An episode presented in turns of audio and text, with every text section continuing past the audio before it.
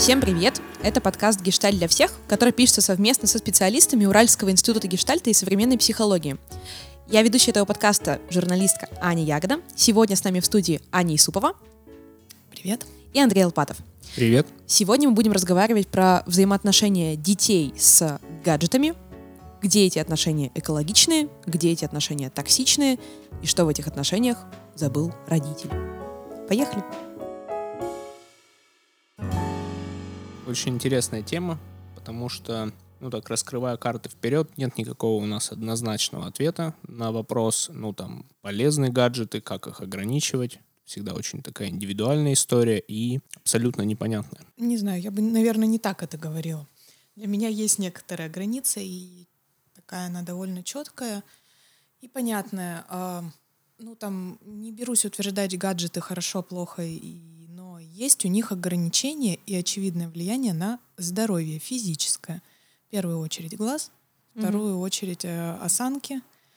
А, и, ну, офтальмологи-то однозначно Угу. Я им склонна верить, потому как ну, есть знакомые офтальмологи, которые говорят о том, что резко увеличивается количество детей с близорукостью уже в самом маленьком возрасте. Угу. И связано это с просмотром планшета и телефона в особенности. У меня есть какая-то гигантская э, чаша весов, где на одной лопасти, как мне, мне кажется, что я достаточно трезво оцениваю ситуацию и вижу там ее плюсы и минусы, но на самом деле сейчас кажется, что я опять там вижу крупицу какую-то в маленькую-маленькую в Сахаре. Может, наоборот? А, мне кажется, что с одной стороны, э, я, я наблюдаю такую позицию. О боже, гаджеты, это кошмарно. Вот в нашем детстве мы играли во дворе, нам нужен был только мяч и грязь, и мы были счастливы. И э, у меня такая э, всегда как бы такая позиция, что время изменилось, и говорить о том, что как было раньше, уже бесполезно, потому что как раньше уже не будет, потому что сейчас уже больше возможностей, и потому что сейчас уже ребенок, там, я не знаю, лет в семь, видя как есть приставки, как есть игры, как есть телефоны, как есть интернет, как есть музыка хотя бы, как минимум, не будет торчать тысячу лет во дворе с одним мечом в грязи. Не знаю, почему. Я себе почему-то представляю этот двор, знаете, такой очень такой, когда все возвращаются, почему-то чумазы. Вот у меня какое, наверное, потому что у меня такое было детство. Это как в том анекдоте, когда в наши-то времена лучше было до появления книг, да? Когда да, да. никто не читал. И вот, вот эта вот картинка, когда раньше было лучше, э, я ее очень люблю, такая длиннющая картинка, где вот сидит такой человек э, с телефоном, говорит, раньше было лучше. Там стоит потом писатель в каком-то там 18 веке, говорит, раньше было лучше. И там откатывается просто все до пещеры, стоит такой неандертальец, говорит, а вот сейчас класс. Вот. И для меня это все вот, вот такой вот разговор, что у нас уже новая реальность, бесполезно говорить о том, что как бы круто было бы без гаджетов, а нужно только адаптироваться под то, что есть сейчас, а вот вопрос адаптации, он уже у каждого свой, и пока что еще не каждому понятен.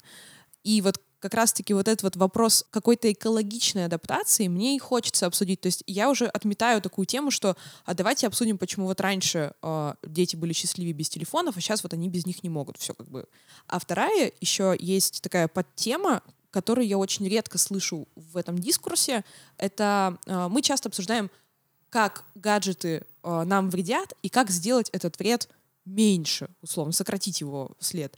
А мне видится, что есть еще гигантское количество возможностей для детей, о которых мы почему-то все как бы не говорим.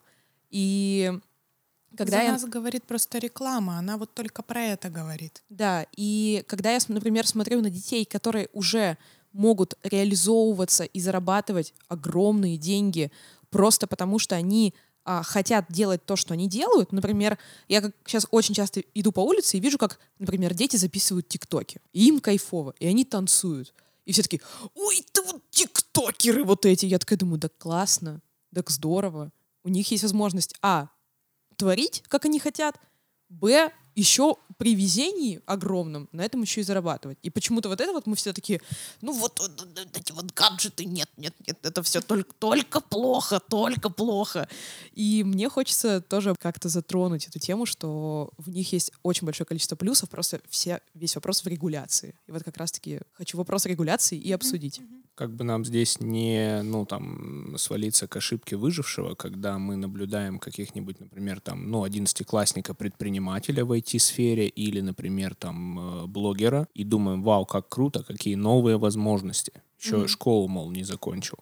Но это все-таки единичные случаи. Если мы сейчас начнем изучать, то таких примеров очень мало. Мгм. Если говорить про рекламу, то действительно, вот, например, на сайте Apple, когда я смотрю планшеты, там Мгм. очень классно рассказывается, как iPad можно использовать для образования. Но я не видел, правда, исследований, но наверняка есть какие-то, которые показывают, что очень нечасто, не так часто, как задумывали ребята из Apple, он на самом деле используется для образования. А больше там, не знаю, для YouTube, игры в какую-нибудь игру или еще чего-нибудь, ну, как бы условно менее ценного. Я про ошибку выжившего тоже уже э, задумывалась, и кто-то мне недавно сказал о том, что кто-то кто явно у кого есть ребенок. Когда я тоже начала говорить, да вот, такая огромное количество возможностей реализовываться, то есть как бы творить и, и транслировать это. Он говорит, так, Аня, а, вот под этими успешными ребятами, которых там, ну, десяток, может быть, просто кладбище детей, которые а, тратят все свое время на то, чтобы этим заниматься, и результата нет никакого. И еще вот один тревожный звоночек, ладно, в мою теорию. Недавно я посмотрела просто супер нашумевший фильм на Netflix, который называется Social Dilemma. Он как раз-таки про влияние социальных сетей на сознание, ну, в принципе, масс, и особенно там затрагивалась тема детей — и то, как на них влияют социальные сети, и то, что там э, у детей сейчас гораздо чаще проблемы с самооценкой, э, повысилось количество детских там самоубийств подростковых, и все это из-за того, что вот э, ты постоянно находишься на какой-то витрине и стараешься быть там самым классным, успешным, красивым, талантливым, но при этом есть еще миллион таких же детей, и, соответственно, детская психика не всегда выдерживает э, просто даже такую конкуренцию, хотя казалось бы она такая эфемерная. Вот. И это как бы тоже такая другая сторона медали. Так вот, возвращаясь вот к этим вопросам а, регулировки, я просто вот знаю, что вот у Ани есть дети. Андрей, у тебя нет детей. У меня тоже, поэтому мы с тобой сегодня только гипотезы выдвигаем. Но у тебя большой опыт работы с подростками. Вот мне интересно сначала узнать у тебя про подростков, а потом, Аня, у тебя про более младшие, а, младший возраст. Напомни, сколько твоим детям лет? 4-10. 4-10, вот как раз-таки тоже очень интересно. А, про подростков. Вот ты сейчас с ними занимаешься достаточно плотно и активно. А, расскажи, как вообще сейчас затрагиваете ли вы темы их вовлечения в соцсети, то, как они, например, на них влияют, какие у родителей взаимоотношения с ребенком и его вовлечением в телефон или там в компьютер, и какие вообще проблемы бывают, как вы из них выходите. На самом деле часто можно столкнуться с двумя такими, ну, как бы условными полярностями. Мгм. Первое — это когда гаджет, ну, не является чем-то всеобъемлющим в жизни у подростка. И тогда вроде как, ну, и немного проблем с этим связанных. Там, ну, Мгм. есть какие-то игры периодически, что-то еще там, да, соцсети. мгм. Есть вторая ситуация, которая, ну, такая гораздо больше нашего внимания приковывает, потому что с ней э, часто обращаются к психологам. Она заключается в том, что ребенок проводит все свое время компьютере, там, планшете или телефоне. И сейчас в этом году ситуация усугубилась, потому что ребята сидят дома многие на дистанционном обучении, которое привязано к компьютеру, и Мгм. все свое время тратят там же. И чаще всего это не вот тот самый раздел про образование, о котором мы говорили. Мгм. И в этом смысле у меня есть много опасений, потому что, например, э, совершенно с одиозной, как мне кажется, историей я столкнулся. Какой-то YouTube-блогер сжигал Мерседес Мгм. э, на видео. Мгм. И это очень популярная была штука. Вот, может быть, там в начале декабря Мгм. ребята смотрят, обсуждают и на полном серьезе обсуждают, что Мерседес это плохая машина, и нужно ее сжигать. Ну, мол, что-то там не работает, я не знаю деталей. Но вот сам объем популярности и внимания к такой, казалось бы, ну, странной задумке, он вызывает у меня много опасений. Я ни разу не слышал, чтобы такой же объем внимания был каким-нибудь там, ну, интересным, просвещающим или образовывающим вещам. Как этому центрировать внимания- глину, например, если ты хочешь стать керамистом. это, ну, даже, даже не знаю, как это описать словами, насколько менее популярная тема. А, Мне интересно с а, подростками. Почему? Потому что сейчас достаточно большой объем подростков сидит в социальных сетях. И как вообще такой происходит момент, например, если нас сейчас слушают родители, то есть это же не бывает так, когда родился ребенок, он жил, жил, жил, жил, жил, а потом резко, по щелчку пальцев, он стал зависимым от э, там, игр или социальных сетей, где происходит вот этот вот момент, э, когда родитель вмешивается или когда нужно устанавливать правила, или какими должны быть правила, чтобы они не стали каким-то домокловым мечом, нависающим над отношениями родителей и ребенка. То есть там вообще никаких гаджетов. Час в день.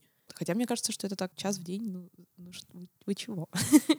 А если говорить про когда, то мне достаточно просто ответить на этот вопрос. Хорошо бы с самого начала, ну, mm если устанавливаются какие-то правила, потому что, ну, всегда проще что-то соблюдать, чем потом вводить mm какие-то там, ну, ограничения, договоренности и так далее.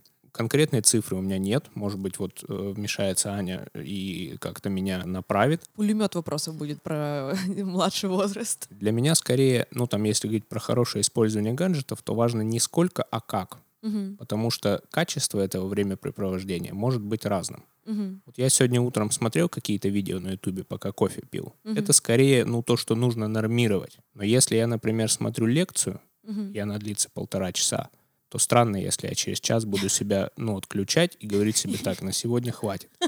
И в этом смысле... Ну, хватит, вот, хватит саморазвиваться. На сегодня стоп, новогодние каникулы. Теперь бегать. А, вопрос здесь а, еще к такой, такая этика.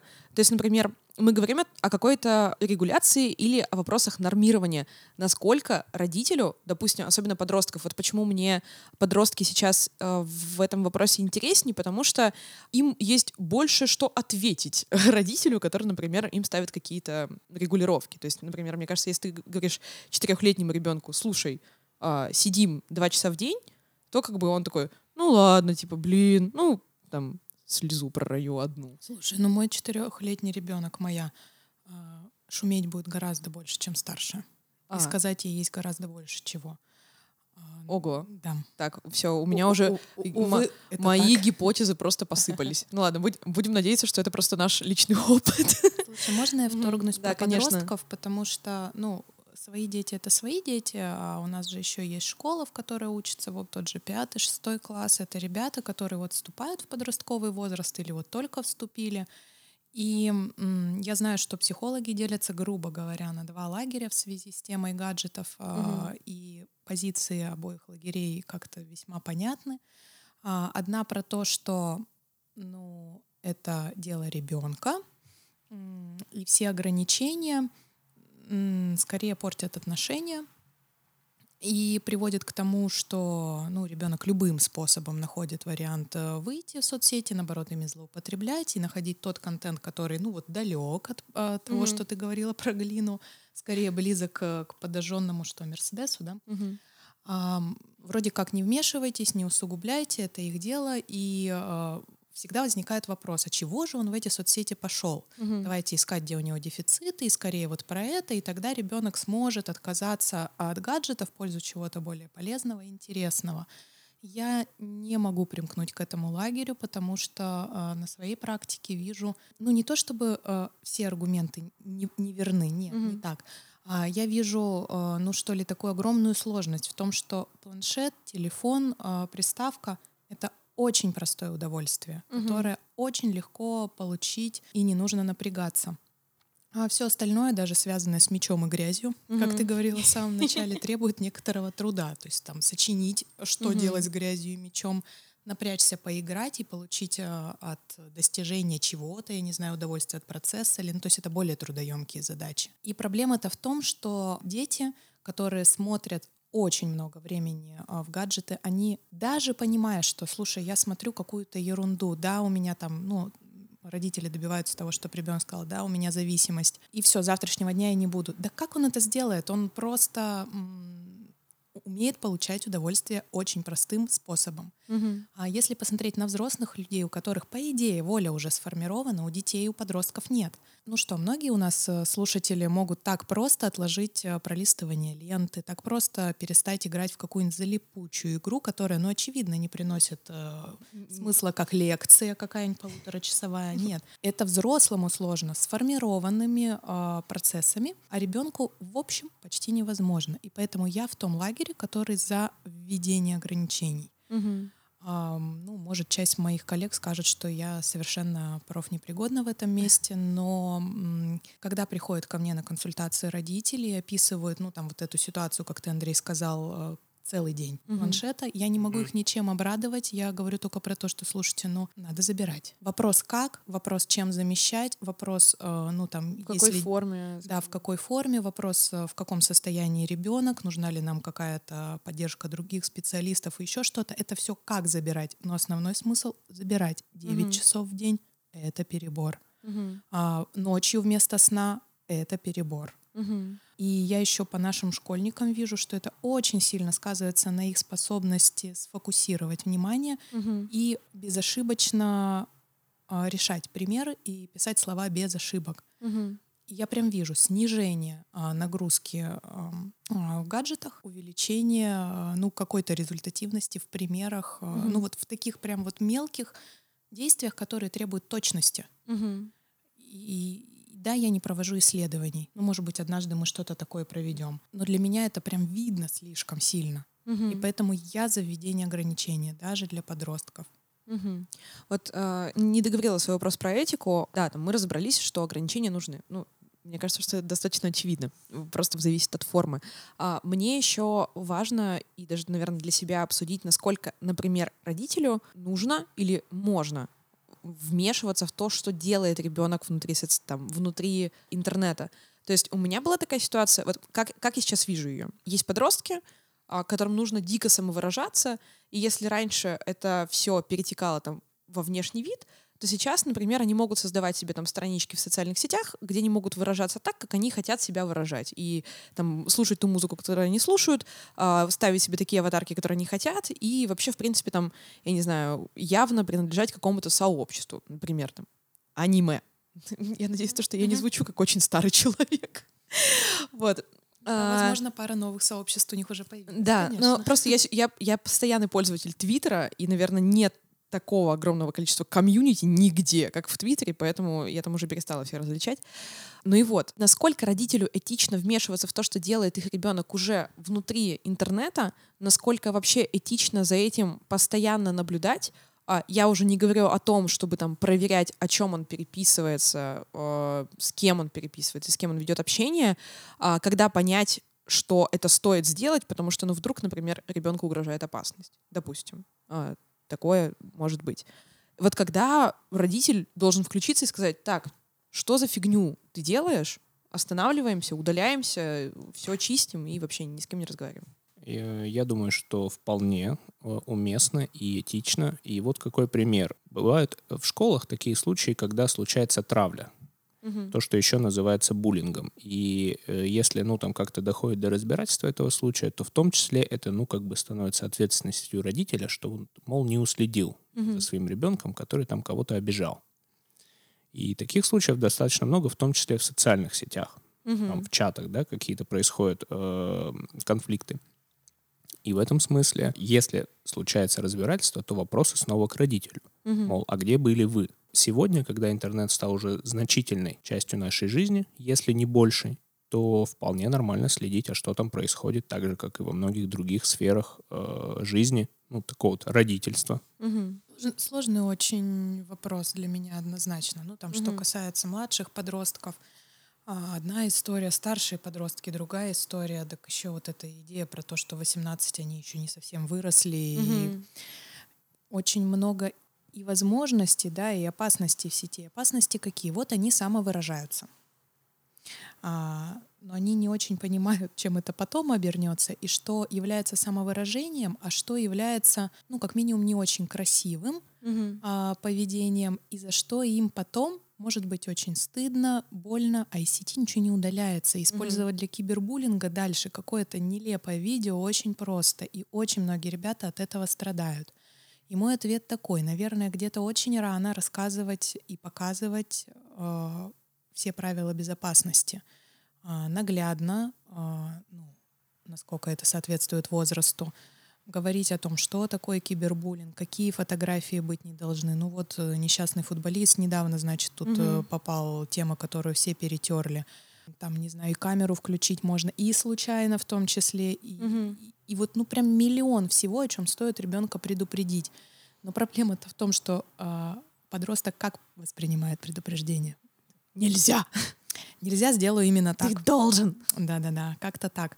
А поэтому разговор, очевидно, стоит начинать раньше. У нас был выпуск на тему сексуального воспитания. Ну вот а, благодатная почва обучать до подросткового возраста, когда еще не начался а, протест, а сеть очень связана в том числе и со всякими вот, а, а ну, сексуальной эксплуатацией, в том числе, а, может быть, не физической, так как бы как с эмоциональной стороны. И родители, которые стараются контролировать, они, с одной стороны, может быть, выглядят гипертревожно, а с другой стороны, нам из каждого утюга рассказывают всякие ужасы, как кто-то где-то пострадал. Угу. Посчитать количество и процент никто адекватно не может, поэтому своего ребенка хочется оберегать. Это понятно. Но при этом ребенок, выходящий в этот мир, который мы, кстати, не знаем, какой будет через год, угу. но не умеющий совсем никак не представляющий, как это гаджеты и какая там технология и как себя безопасно там вести, угу. это тоже бомба замедленного действия. Угу. А, поэтому для меня точно сложный вопрос. И на тему этого родительского контроля, ну там по количеству времени мне понятно, а вот контроль за тем, что он пишет, не знаю, в личных сообщениях, там ВКонтакте, другому, имею ли я право на это смотреть, угу. я не знаю. А, ну. и, ну как? Я прям чувствую, знаешь, как я такая, типа, так, ну-ка, заходите в угол. Я иногда думаю, что стоит знать, что они там пишут, но в большинстве случаев это ведь про доверие. Я вот так представляю, если мой дневник в детстве бы кто-то прочитал, угу. ну, в детстве, в подростничестве, или мои записки, как мы на парах там или э, в школе переписывались с подружками, ну, я бы восприняла это как предательство. Угу. И никакого там особого криминала, хотя и мат, и обсуждение, ну, не знаю, каких-то не очень, наверное, правильных вещей в том числе там были. Угу. И вот где эта граница, когда стоит вмешаться и как заметить, что что-то идет не так, это сложный вопрос. Угу.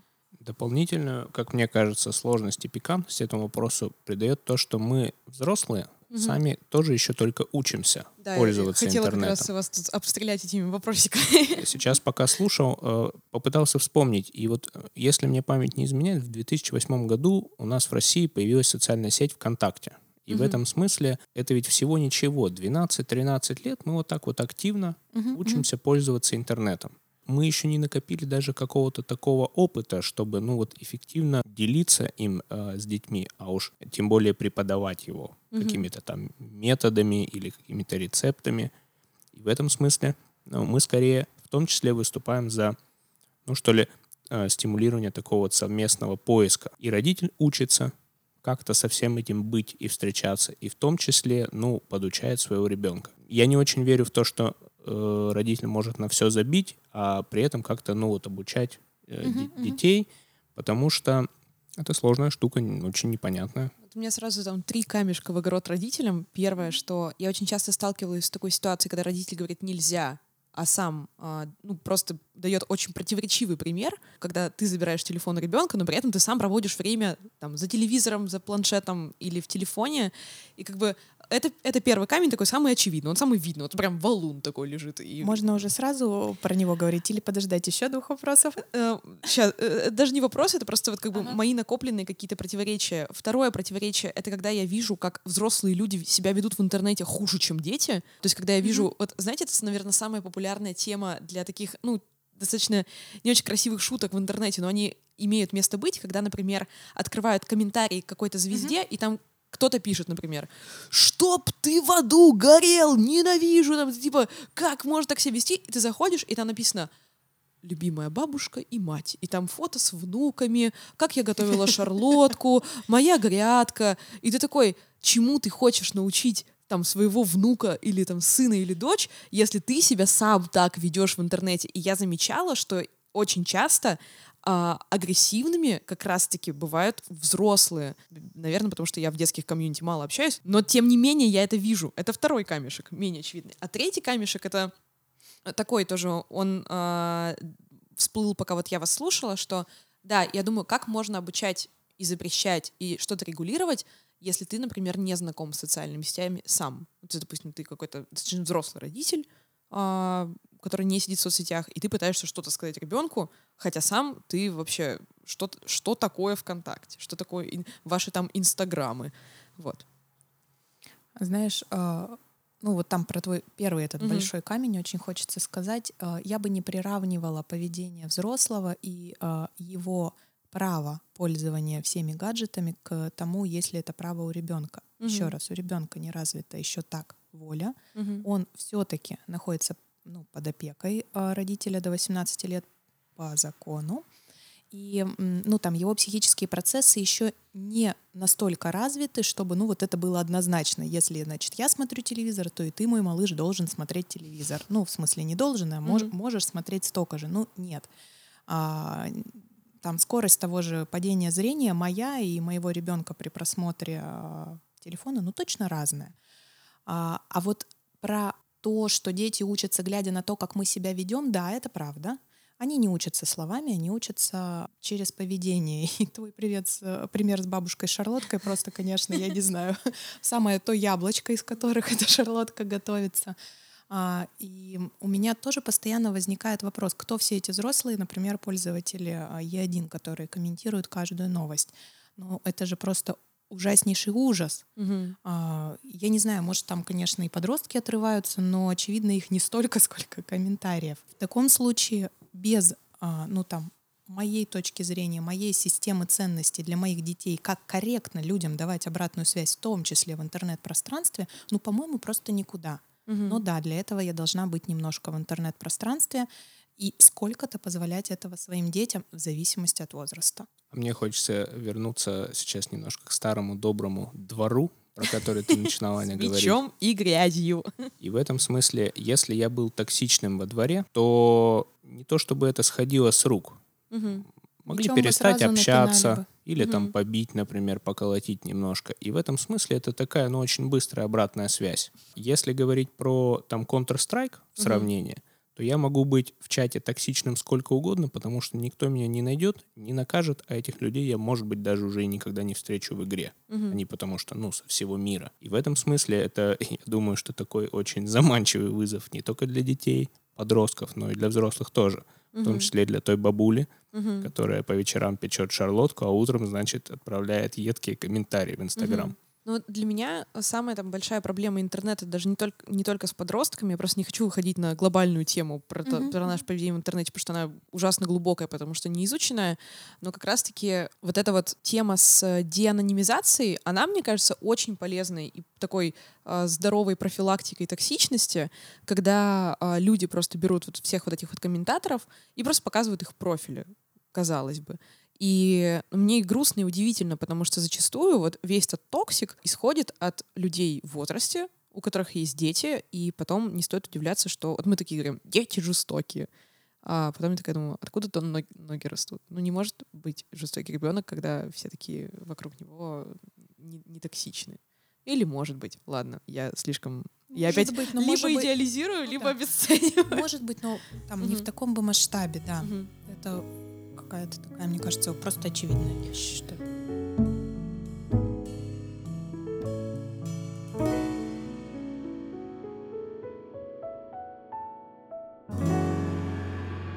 И вот еще такой маленький вопросик, который хотелось бы затронуть. Я очень часто, я хочу тоже проверить свою гипотезу, я часто сталкивалась с исследованиями, в, которыми, в которых говорилось о том, что в самом идеальном сценарии, вообще по-хорошему, чтобы у ребенка складывались экологичные отношения в интернете и экологичные отношения с гаджетами, с любыми, лучше не давать никаких экранов до трех лет. Вообще никаких. Ну, я, в общем, согласна. Я, когда читаю какие-то такие лекции, ну, в смысле, вживую, а не, не в микрофон, Мгм. как сейчас, я говорю, что вот, ну, скорее до двух лет у меня Мгм. какая-то такая Вообще непонятно, зачем это надо. Объясню почему. Потому что это время сенситивного развития, когда ребенок должен все пощупать, потрогать и очень много двигаться. Иначе потом проблемы и с математикой, да вообще Мгм. совсем проблемы. Просто, то есть тело нам дано, Мгм. и оно должно получить свой сенсорный опыт в телефоне. Весь сенсорный опыт, ну, вот в экране, Мгм. попадающем в глаза.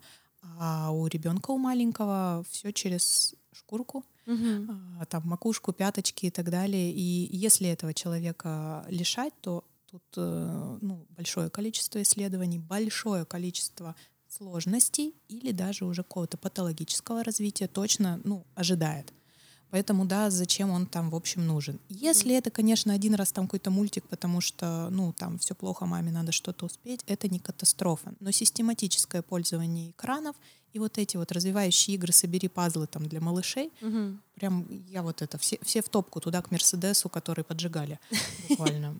Потому что, ну, прям плохо влияет. А. Ну и такой, самый последний вопросик. Скажи. Если еще говорить про негативные эффекты, я замечаю интересную штуку на наших подростковых и детских программах. Иногда мы в том числе во что-то там играем. Ну, Мгм. к примеру, в какую-то подвижную игру. И вот в декабре совсем недавно пришли ребята на группу, и я предлагаю интересную игру.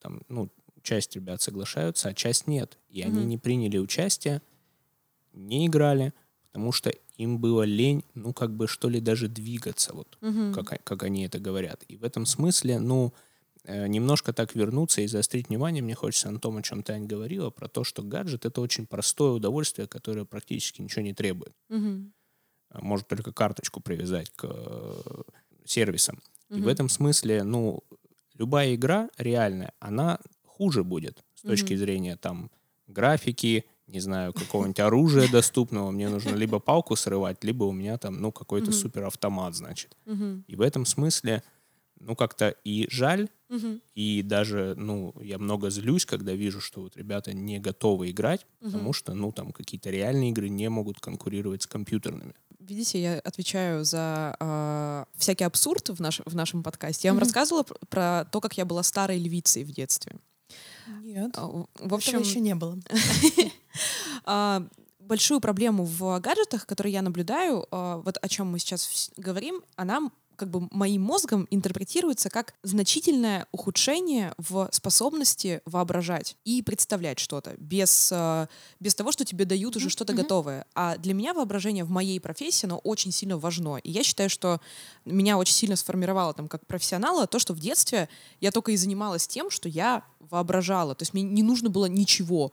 И обожаю рассказывать этот пример, а, как просто, я не знаю, апофеоз моих а, воображенческих э, детских возможностей. Это когда я вышла во двор, и вообще не было никого. Вот не с кем играть. Я такая думаю, ну вышла же уже во двор. А была зима, меня укутали, в 35 там шуб. Я такая, ну домой же не идти раздеваться. Ну, как бы еще 40 минут потратить.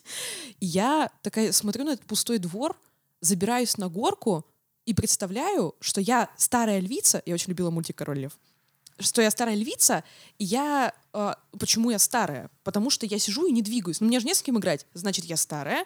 И я просто слежу за своей саванной. И там, например, машина проезжает, я такая, о, бизон. Там, или голуби прилетают, такая, там, о, коршуны. И я просто сижу и за всем этим наблюдаю и представляю, что вот, ну, вокруг меня просто другой мир. Мама рассказывает. Я просто смотрю в окно, а ты 20 минут сидишь на горке и не двигаешься. Не катаешься, то есть просто сидишь. А в моей голове игра, то есть мне настолько интересно, я, я там сижу и каждый предмет там как-то обыгрываю, и мне уже не кажется, что вокруг меня там снег, что я сижу на какой-то старой вонючей ржавой горке, у меня это так-то саванна, а я старая львица. Я даже в телефоне у своих друзей записана как старая львица. Потому что для меня это как бы такая очень многозначная история для того, что сейчас мне уже так сложно сделать. То есть, несмотря на то, что я считаю, что у меня классно развито воображение, если меня посадить полностью в пустую комнату, то я, наверное, начну там немножко нервничать из-за этого всего. И мне станет... э, ну, Я там не начну историю придумывать в своей голове. Я буду сидеть и говорить, типа, что за фигня? Типа, где какая-то информация? Дайте мне информацию. И я хочу получать и, анализировать, и обрабатывать. А сам вот мозг уже просто в пустых каких-то условиях а, реагирует хуже. И я понимаю, почему. И поэтому я начинаю практиковать какие-то методы медитации, чтобы я снова могла сесть и представить, что я старая львица, и мне вообще пофиг. Типа вокруг меня саванна, мне это интересно. Это хорошо, если еще начнешь немножко нервничать. А вообще-то обычно в таких ситуациях просто достают телефон. Ну вот я просто представляю, вот я два дня только что провела вообще без телефона. И мы с друзьями сидели, у нас была большая компания, у нас не было связи. Просто, вот ее просто нет. И все сидят и такие, ой, я по привычке телефон достал, или там, ой, я по привычке провел, провел время. И мы-то как бы поколение, которое уже выросло а, частично на телефонах. То есть у меня телефон появился в 6 лет, а компьютер у меня Ого. появился в 6 лет. И то есть я уже не... Я застала детство во дворе, но оно у меня уже было таким комбинированным с компьютером. Мгм. Вот. а, И поэтому мне... Я резко А. почувствовала себя старой львицей.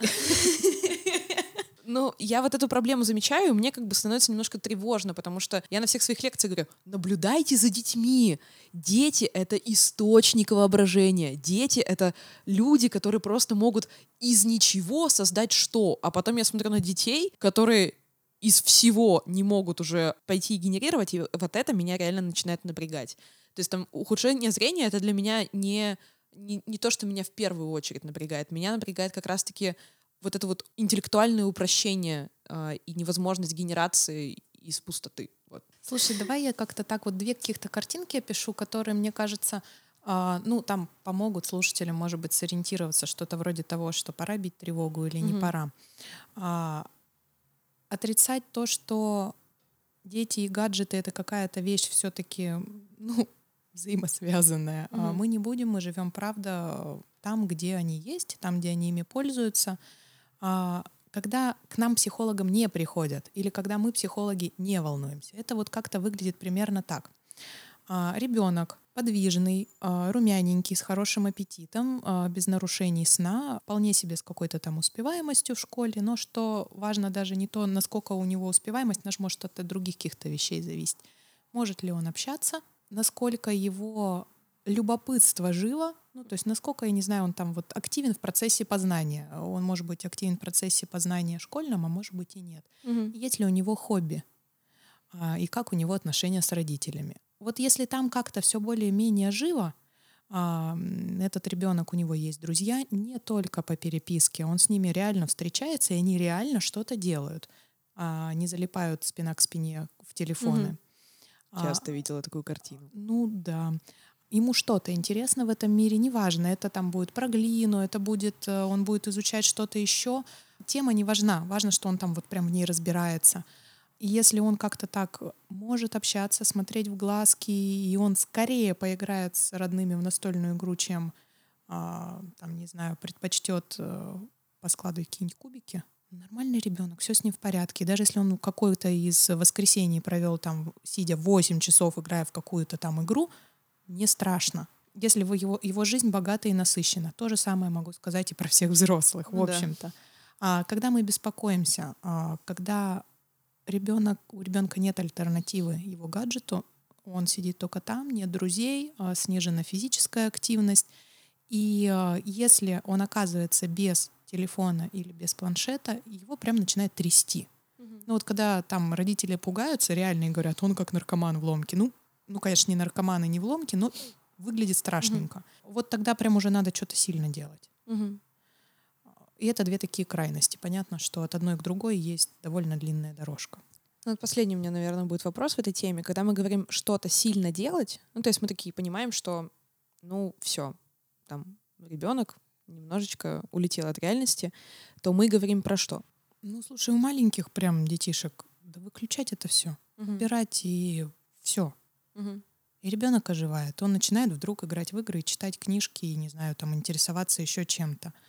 А с подростками сложнее, там приходится какие-то лимиты вводить, договариваться, что-то такое делать. И очень внимательно смотреть на то, есть ли чем ребенку заместить. Ну, то есть если вот навык коммуникации и себя заним, ну, вот занимание утрачен по нолям, то отобрать планшет, ну чего родители опасаются? Говорят, вот я сейчас заберу, он у меня из окна сиганет. Мгм. И иногда этого стоит бояться. Очень редко.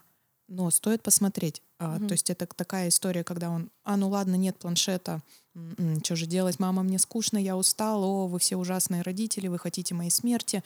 И вот он уже начал рисовать. Ну и все, и все Это нормально, похоже в общем. на меня в моем возрасте. А, И иногда приходит психологу именно вот за какой-то такой диагностикой на тему того, что ну, нам надо какую-то заместительную условно терапию, и там прям много что сделать, или можно просто забрать. Мгм. Ну, договориться, час в день. Мгм. Ты говоришь, ой-ой-ой, какой э, ужас час в день. Да нет, нормально, если есть еще много чего в жизни. Они еще же учатся в школе, у них вообще-то много чего в жизни, по идее, должно быть. Есть еще одна важная история, про которую мы, кстати, сегодня, как мне показалось, не упомянули. А, Вообще-то это очень удобно. Дать ребенку планшет тогда Мгм. его не видно, не слышно, он там чем-то занят, и можно параллельно ну, там, заниматься какой-нибудь работой, чем-нибудь еще. И такой, ну, как бы контраргумент, он часто встречается у родителей, которые э, там обращаются к нам за какими-то рекомендациями. Ну, типа, мол, э, вот сейчас я заберу у него все, мне же его развлекать нужно. Нет, не нужно. А, До появления планшетов э, можно было дать, например, ребенку лего или еще какой-нибудь конструктор, или мяч с грязью, и его тоже не было видно. Но этому придется поучиться ребенку. История про то, что все это развлечение, она, конечно, такая уже очень... Ты прав. Прям либо планшет развлекает, либо я. Конечно, лучше планшет, что у меня свои дела есть. На самом деле у меня это была ну, одна из, из мыслей, я просто ее озвучу, это не вопрос. Я такая думаю, так, а если забирать, это же родителю надо что-то придумать. А потом я такая думаю, так-то подростки и дети вполне себе могут себе сами все придумать.